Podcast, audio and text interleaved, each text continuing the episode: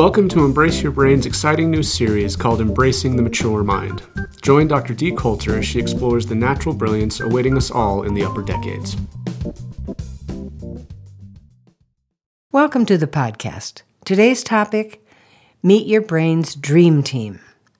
Our last podcast was an imaginary interview with our brain layers. It was actually describing an extreme situation, though, one where only one of the brain's layers was in charge of everything. Hopefully, that won't happen to us, and is far from ideal when it does. Well, so, what is the ideal then? It's teamwork, where each team member, each layer, is in charge of what it does best. Let's look at how we might use each layer in our brain as team members to reach our maximum well being. We can start with the core layer. That was Carl in the interview. As a CEO, it's pretty ruthless.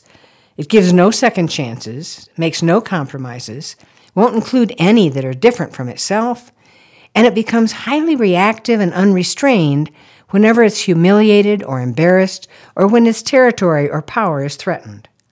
But it's great when it's part of our team because it helps us create order. It builds useful routines and habits. It's even great at purchasing, shopping, storing supplies and food. It's not emotional, but it can get coldly angry. But that's not even a problem as long as we drain off the anger and resentment. You know, how many times have you cleaned the house or cleaned up the garage? Or done sorting and filing and discarding and repairing things to let off steam? So now let's look at the second layer. That was Linda. It's the limbic or social and emotional layer. As the CEO, it's pretty weak. It's not powerful and doesn't have a wide view. It has no interest in trying to manage the larger world. And it easily becomes overly emotional when it's afraid or threatened. This becomes clearer when we think about boxing. Remember Muhammad Ali?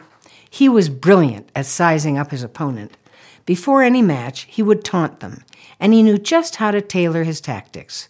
He could tell whether the person was likely to drop down to the core layer, in which case he'd start making fun of them and humiliate them.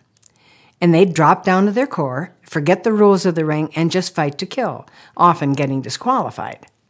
But if the opponent was more likely to drop down to the limbic layer, when they felt really threatened, he would try scaring them Sure enough, they'd drop their guard in the ring, begin to flail in panic, and lose the match. So, what contribution should the limbic system add to our brain team? Well, it's great for handling emotional connections and sharing intimacy with a family or circle of friends. It wants to be compassionate with its own circle. It's a great listener and it understands the emotional needs of others. And most important, it knows how to play and experience joy and delight. And it can tap into the emotional roots of creativity. It's very loyal to its group and has their back whenever tragedy or danger hits. It's needed when we want to make new friends and protect the old friends and family. So, how about the third layer? That was Neil, the neocortex. This complex layer contains the gray matter in our brains it's critical for humans and for a few other creatures as well, like whales, dolphins, elephants, and the primates. Why? Because it supports thinking and new learning. Because of this layer, we no longer have to fall back on instincts or hardwired traits in order to survive. Now we can strategize and develop new skills that we never used before, and we can handle much more complexity. As the CEO, it's pretty narrowly focused. It's on only looking at its own needs and really gets caught up in the material world. Humanitarian issues, uh, they're rarely a high priority. It prefers competition over cooperation unless it benefits them to cooperate. We'd say it's transactional rather than genuinely seeking win win solutions and compromises. When it takes part in our overall team of players, it becomes extremely valuable. As it develops, and we grow up, our neocortex learns to handle more and more complex matters and can make discoveries in any field it chooses. It can analyze complex situations of all kinds and can almost seem to be the only layer that matters. However, Without layer two, that limbic layer, supporting our feeling life and our ability to play, and without our core layer bringing order to our daily lives and society, our lives would feel quite incomplete.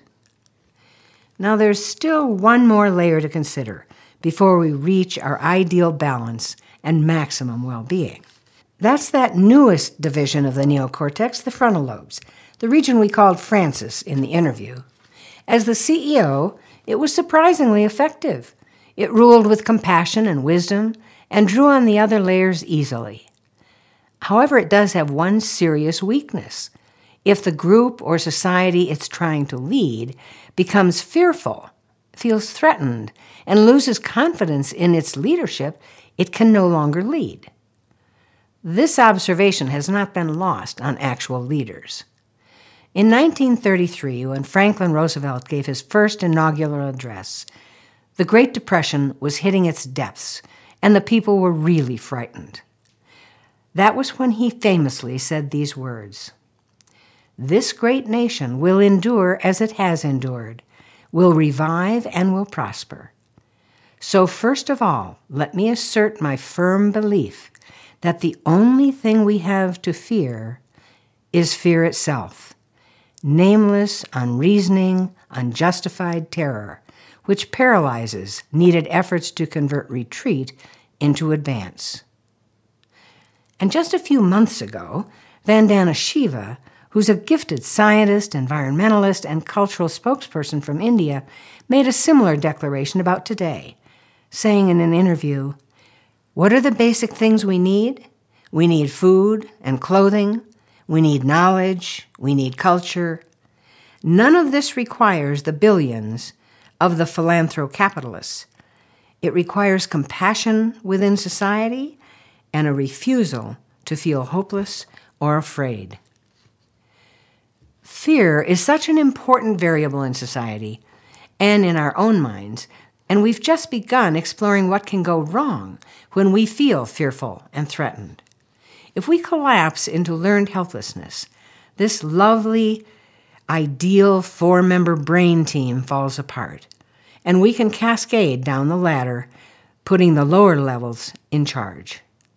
Next time, we'll take a close look at the dynamics of learned helplessness and learn how to guard against collapsing into it. We'll also explore several very useful practices for dissolving fear and hopelessness so we can move through the obstacles of these times with grace. I really hope you'll join me in this important conversation. Please send your comments for sharing to d at embraceyourbrain.com. I look forward to hearing from you.